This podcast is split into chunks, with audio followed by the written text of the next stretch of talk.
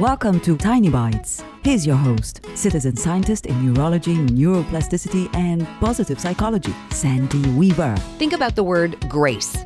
What does grace mean to you? It can be a woman's name, it can be a prayer said before a meal, and it can be a calm, steady kindness in the midst of anger or turmoil. Let's think about that third meaning of grace. Can you think of a time when someone shared their grace with you?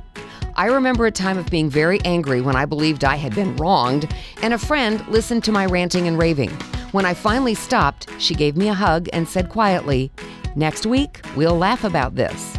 Her calmness calmed me, and her certainty that in less than a week we'd be laughing about this terrible injustice helped me get over the white hot anger of the moment.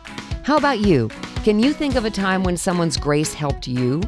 Next time someone shares their grace with you, cherish it. And next time you have a chance to give someone grace in the midst of their struggles, know that you're giving them exactly what they need, whether they know it or not.